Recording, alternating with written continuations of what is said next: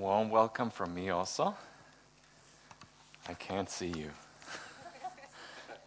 but I have faith somebody will be here. All right. So, actually, uh, the sermon will be in, in the verses uh, from John 16, verses 5 uh, through 11. But I asked Kiki to read a little bit more of a context because I like this verse that comes after the passage that we talk about tonight. He will testify of me. I mean, the Holy Spirit is all about Jesus, right? And that's what gives us hope. So, yeah, today we're going to talk about the Holy Spirit and his will and purpose and ministry in the world. And would you agree the Holy Spirit is an important topic? Yes? Yeah? Oh, Who agrees it's also a controversial topic? It is. Yeah, it's interesting. And we're going to address a little bit of that tonight. A little bit. It definitely is, because the Holy Spirit is, the, is God present in us as a church. And He has a purpose for us as a church. He wants to work in us and through us in this world and we're supposed to be there for him, right? That's, that's one thing that's already controversial, right? Um, yeah. Some, some, somebody said, yeah, don't ask uh, how much Holy Spirit you have, ask how much the Holy Spirit has you. It's a very interesting uh, thought already. But if you want God to give you more passion in your faith, if you want um, your godly character to evolve, if you want to bring fruit for the Lord Jesus, it's only, only, only through the Holy Spirit in your life. It's a very important uh, topic we talk about today. Very important. So, I first want to uh, give you an exercise, an experiment, a thought experiment. Uh, but I tell you a story first when we go on vacation, we, uh, we usually go once uh, a year. We go to southern Spain, and several families with us from church. And uh, when our kids were younger, I, I was uh, bringing my um, army spade with me, and then I was digging like huge, huge piles of sand, and then we would build castles like the whole day, castles like this high, and with um, with uh, towers on top and houses and, and all kinds of stuff, really elaborate castles. And at the end of the day, what would you expect is the most fun for the kids? Destroy the castle. So let's have a thought experiment about destruction, okay? You ready? Okay. I want you to give me ideas what would we need to do so that nobody comes to faith anymore in this world. Okay? Give me something. What will we need to do? Okay, I start. Ask him for money all the time. okay? All right, your turn. We keep our mouths shut. All right. Yeah, what else? No music. No music, okay. No? No snacks, okay. Oh, that's a downer, really. Yeah, probably have a soccer game during church time. Okay. what else? Come on, you must have better ideas. What what we need to do so that nobody believes in Jesus anymore? Mean, being mean, okay? Killing people, yeah. Okay. Right? Probably with a bomb and, and talk about God while we throw the bomb, right? Okay. Some people do that. Okay. What else? No generosity. No generosity. Maybe we should be really all crazy or something. Like nobody understands us. Or talk about sin all the time, right? Or uh, condemning people. Yeah, it sounds like something we could do. No more ideas? Usually people get really um, creative when they're allowed to destroy things with their creativity. really, I mean, you should look at kids destroying castles, what they do. I mean, first they jump at it, but then, you know, you know that gets boring. All right, so, but I mean, the Holy Spirit has an office in this world, and the purpose uh, for him is to display God in this world through us as a church. And, and the purpose is to, to bring people to salvation, of course. Um, that's his chief office, that's his main uh, work. That's his will. That's the Father's will, the, the Lord Jesus' will, it's the Holy Spirit's will to save people. And, um, you know, we destroy that by uh, bombs, probably, but also through more subtle things. Let's go in the, into the text, and I read from verse 7.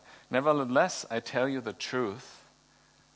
It is to your, your advantage that I go away. For if I do not go away, the Helper will not come to you. But if I go, I will send him to you. So, you know, you, you have to look at the context. That's uh, his, probably his last teaching before he goes to the cross. And he tells the disciples that he must go. And that his leaving will be to their advantage because he will go away and send another person. Right? He says, him, personal pronoun him. It's a person. He will send another person to help us. And who is this? He's, in this translation, he's called the helper, but the Greek is parakletos, and para means beside, in the presence of, or alongside of. And kletos means called, invited, summoned by God to an office or to salvation. So it means the one called alongside of the church. So he's, he's brought in to dwell among us, to live in us. He's invited to be in the church as a helper. And um, with the with the word the helper, it's I think it's a great translation. What it lacks is the idea he's always there. He lives with us. He lives in us. And it's advantage because now everybody can see God through the church. Jesus goes and he's gone. And he was here and he displayed God's holiness, God's righteousness, God's character to the world. But imagine everybody, like even from uh, Russia, probably should would go would have to go to Jerusalem to see God. We don't have to do that anymore. We can see God in the church through the working of the Holy Spirit everywhere. So we don't need to pilgrim to conduct a pilgrimage to Jerusalem to see God God's righteousness. So that's advantage, advantageous. I, I think my English is a little rusty. Anyways, and also the context of the teaching is um, when uh, before that, only a few um, passages before that, Jesus was teaching about uh, him, him being the true vine and us that we're supposed to abide in Him.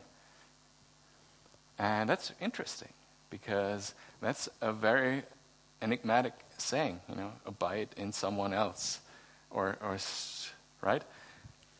But here's the explanation the Holy Spirit is the one who lives in us, and we live through Him, through Jesus.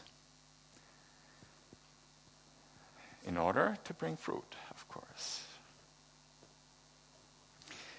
So, the Holy Spirit is one of the three persons of God, fully being God, but being a separate person. He is a person, we see that in the text, because Jesus uses the personal pronoun him. And he is here because he brings God's love to us. So we're supposed to welcome him, to love him as we love Jesus to be ready to have Him work through us, change our hearts, being ready just for God to do something with us. Right? We can't do it ourselves, right? If we're supposed to live a righteous, holy life, no way. You know, I tried.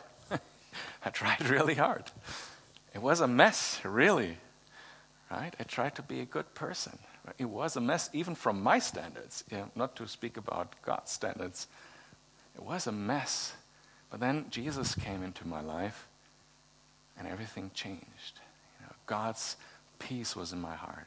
And the Holy Spirit came and changed my life. I changed a lot, you wouldn't think. Uh, he changed my heart, even. He changed how I think. He changed how I even do practical things in my life, like, like going to bed early and things like that. He was really, and is still working in my life like crazy. And through his working, I have the peace of God in my heart. That's an amazing thing. It's an amazing thing.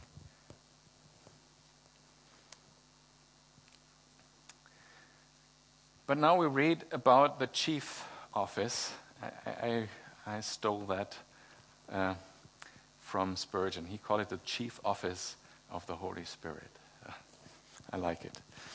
And when he comes, he will convict the Son, uh, he will convict the world concerning sin and righteousness and judgment. So, actually, we had people leaving the church and giving us uh, um, the reason. And the reason was we talk too much about sin and judgment. And, but I'm 100% sure that I never teach about sin and judgment without talking about grace also. Because God's grace is so precious to me. I wouldn't be here uh, if, if it wasn't for the grace of God. I wouldn't be saved if it wasn't for the grace of God. But grace without talking about sin and judgment doesn't make sense at all. If I don't, if I don't know, know how lost I am before the grace of God, if I not, do not know that I can't even live on a daily basis, even as a Christian, without the grace of God, then the grace is not worth anything. I need to know there's still the fallen man here. That my body, my soul is still in this fallen world. I need God to renew me every day. I need this grace every day. But I don't know that if I don't know that I'm a fallen man, that judgment, a righteous judgment, would await me without grace. That wouldn't be valuable, really. Right? But like that, I know we have a righteous God. He has heaven for us, right? A perfect place, and He wouldn't spoil that place because He lets in sinners. Not even a little bit of sin, He would spoil the place, right? And He wants to keep it perfect and holy. And so He wants me to be perfect and holy, and I can't. But I'm so thankful because Jesus went to the cross. I am pronounced righteous, right? We talk about righteousness also later. But without judgment and sin, without having a holy place like heaven that, that's supposed to be perfect, and without sin, all this wouldn't make sense, right?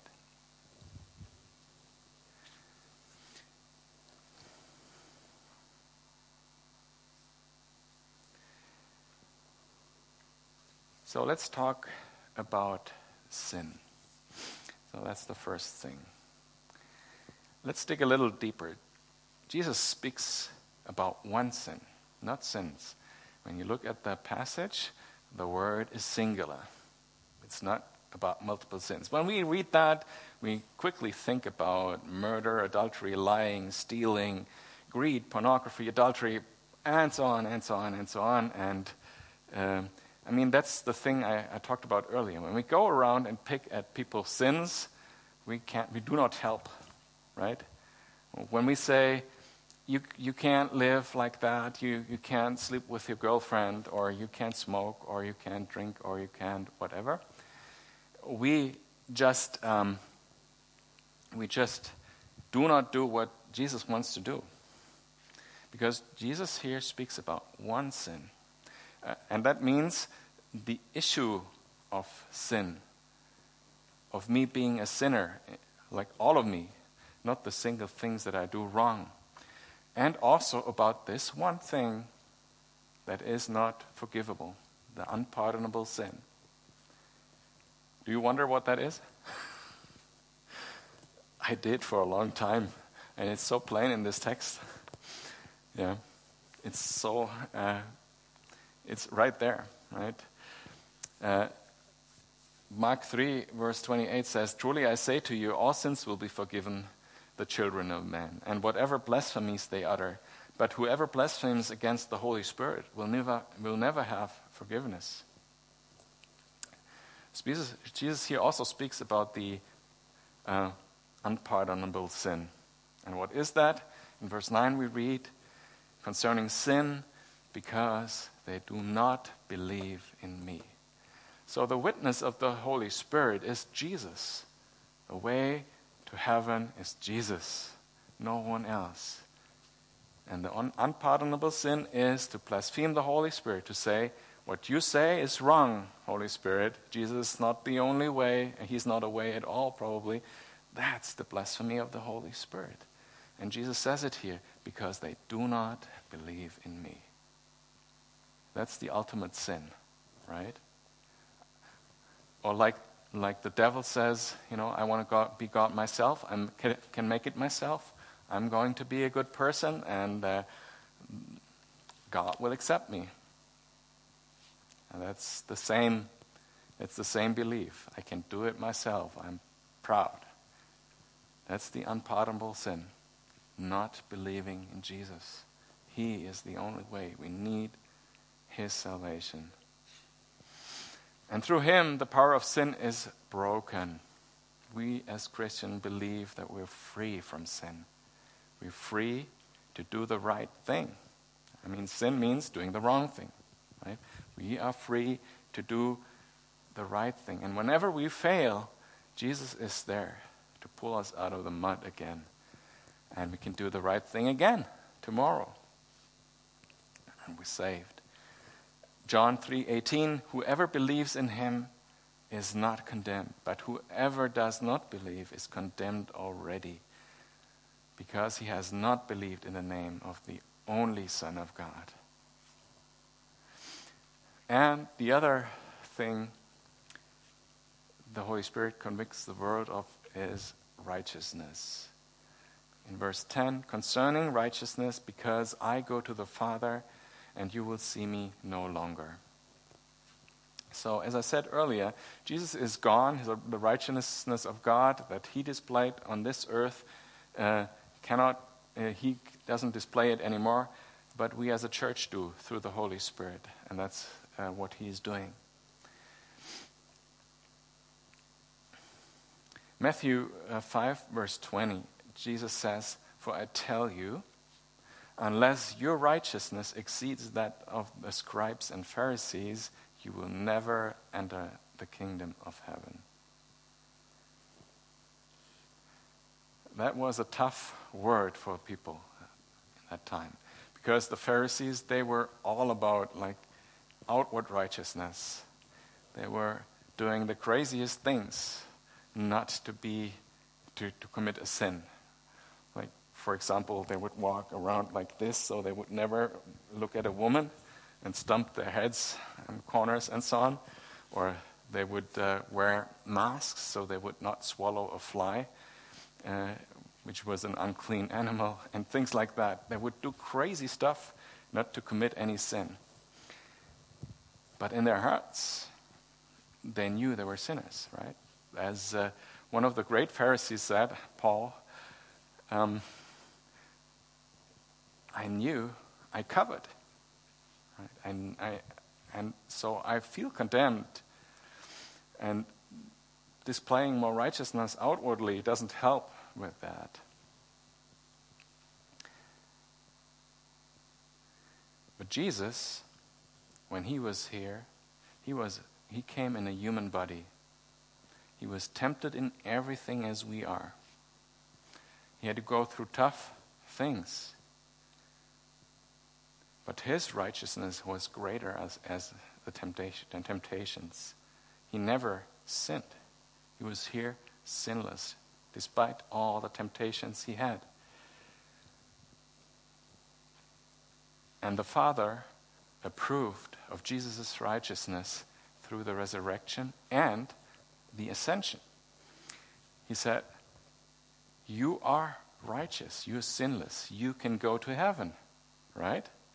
And now Jesus sits at the right hand of God in heaven because he was the only righteous man. And we have the privilege that he sends us his Holy Spirit to be a righteous church. And I say that purpose, on purpose. I don't say single um, person, I say church. Because the righteousness was displayed in a, in a body, in Jesus as a body. And none of us is, as a single person, is a representation of God. We're far away from that. But God's plan is to have a new body in this world. And that's us as a church. So the Holy Spirit works through the church as a congregation, not through single, through the single uh, person. And the, the Spirit dwelling within the church, and He displays God's character, God's righteousness here on earth. And we're, um, God tells us, you know, do not grieve the Holy Spirit in Ephesians 4:30, or in 5:18 Ephesians also, but be filled with the Holy Spirit, continually filled with the Holy Spirit. The third thing the Holy Spirit uh, does, it convic- he convicts the world concerning judgment. Because the ruler of this world is judged already. In Revelation 20, we read about uh, the judgment throne, ver- uh, starting with verse 11. Then I saw a great white throne, and him who was seated on it. From his presence, earth and sky fled away, and no place was found for them. And I saw the dead, great and small, standing before the throne, and books were opened. Then another book was opened, which is the book of life. And the dead were judged by what was written in the books according to what they had done. So there's uh, different books. There's a whole set of books, and one book, right? Earlier, earlier I said, I guess I will have like a little star in the book of life besides my name because I'm here today and not watching soccer. but anyway, no, there's a there's the book of life, and names are written in the book of life just by what Jesus did at the cross and through us believing. In, in the moment I say yes to Jesus, my name is in the book of life, and I'm through this situation at the white throne and go to heaven. The other books is a different story. It's a whole other ball game, I guess you say. so these books are a lot of books, I would think, because they're all the deeds of man are in there. I think it must be a huge. I mean, must be like a whole set of uh, of DVDs or something. I don't know. Like, and everybody who's not believing in Jesus has to give an account for what he did, what she did. Wow. I don't want to be there because there's no chance in the world or in heaven to stand before God and say, I'm entitled to go to heaven. No way. The only thing I can, I can listen when Jesus said, He's with me. He can come. That's the only thing. I can't plead for my righteousness or anything. Nothing, no chance. But Jesus, as, as I said, he, He's the way. He's, he's the only way to get my name into the book of life. In Colossians 2, verse 14, it says, By canceling the record of debt that stood against us with its legal demands, this he set aside, it, nailing it to the cross. Right? All these books, like there was one book for Alex Röhm, everything he did, yeah, he put it aside, he threw it away, he nailed it to the cross. Done. Cool. I like that. I don't want to carry this book around in hell with me. No. He disarmed the rulers and authorities and put them to open shame by tri- triumphing over them in Him. You know, when He won the victory over all our enemies, He won victory over sin, over death, over fears, and we are free.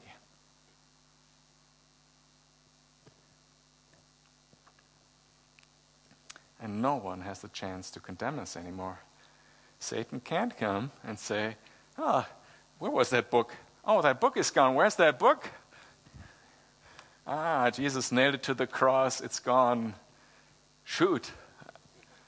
I can't come to Alex and condemn him. Jesus won the victory. And Satan is judged already. In Revelation 20:10 we read, "And the devil who had deceived them was thrown into the lake of fire and sulfur, where the beast and the false prophet were. And they will be tormented day and night forever and ever." So, judgment is a real thing. For the evil one, it's, it's already, he's already judged. Through what Jesus did, we have the choice. We can trust in Jesus or receive condemnation and judgment as the devil did. So, how do we relate to the world? Does it help the Holy Spirit to fulfill his chief office? To convict the world of sin, of righteousness, and judgment. Or does it not? So, when we think about the Holy Spirit and how we expect the Holy Spirit to move, so that something happens, right? Do we think of these things? Usually we don't, I would say, right? Usually people think about spooky things, right? They, they think about how can we prove the uh, existence of supernatural powers with the Holy Spirit, right? You know, like prophecy or things like that. It's all good, it's a different, it's a different purpose of the Holy Spirit. It's to build up the church with the gifts. You can read um, 1 Corinthians 12, 13, 14 for that. It's a great thing. Also, he's also here to change our hearts and to, to grow fruit in us. You can read uh, Galatians 5 about that. But his chief office is to display Jesus for the world. And we do replace that all the time. Yeah, we go and want to entertain in church, for example. Great music, good speeches, you know. But does it help the Holy Spirit to fulfill His purpose? We do the wookie spooky things, right? But also, we're, we're bound in positivity. Do not mention sin or judgment. No. Also, I mean, the worst thing is being hypocritical, right? Like the Pharisees. The other thing is intellectualism. Yeah, we make, we make speaking about God a big thing, theolo- theological houses and, and skyscrapers, and, and we, we actually, what we do is worshiping our own intellectual capabilities, but not going simply like a child to God, understand the word as it, as it is. The other thing is, I mean, the psychological worldview also takes away a lot from the, the work of the Holy Spirit in the church. Because, you know, like the psychological worldviews, they also, they're all at the center, they all want man to be good. We need to tell the world that it is lost, utterly lost without Jesus. And I mean, there's some merit to psychological things, but uh, uh, the worldview around psychology is the bad thing, right? And lukewarmness. Wow, are we guilty guilty of that? We are. I like what C.H. Spurgeon said about the Holy Spirit. He, he taught a lot about the Holy Spirit. He was not a Pentecostal, he was a Baptist. But he taught a lot about the Holy Spirit. And I love, I, I will cite him, just read it to you. Life and love, light and liberty, and all other good things come of the Spirit of the Lord.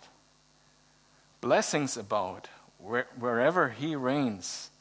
The prisoner leaps to, to loose his chains. The weary finds internal rest. And all the sons of need are blessed. Let us return unto the Lord. Let us seek again to be baptized into the Holy Spirit and into fire, and we shall yet again behold the wonderful works of the Lord. He sets before us an open door, and if we enter not, we are ourselves to blame. He gives liberally and upbraids not and if we are still impoverished, we have not because we do not ask, or because we ask amiss. Thus much, then, have I spoken, using the text to silence those who would, in, would censure the Spirit of God. I think I like this uh, word of Spurgeon. Let us be baptized again in, into the Holy Spirit. Holy Spirit, how much we need you. We need you to be like Jesus. And that's our desire. We want to be like Jesus. We want to live a righteous life as a church so that the world can see sin and judgment so they would run to you for salvation. Lord, fill us again with your Spirit and let us work so people can get saved. Amen.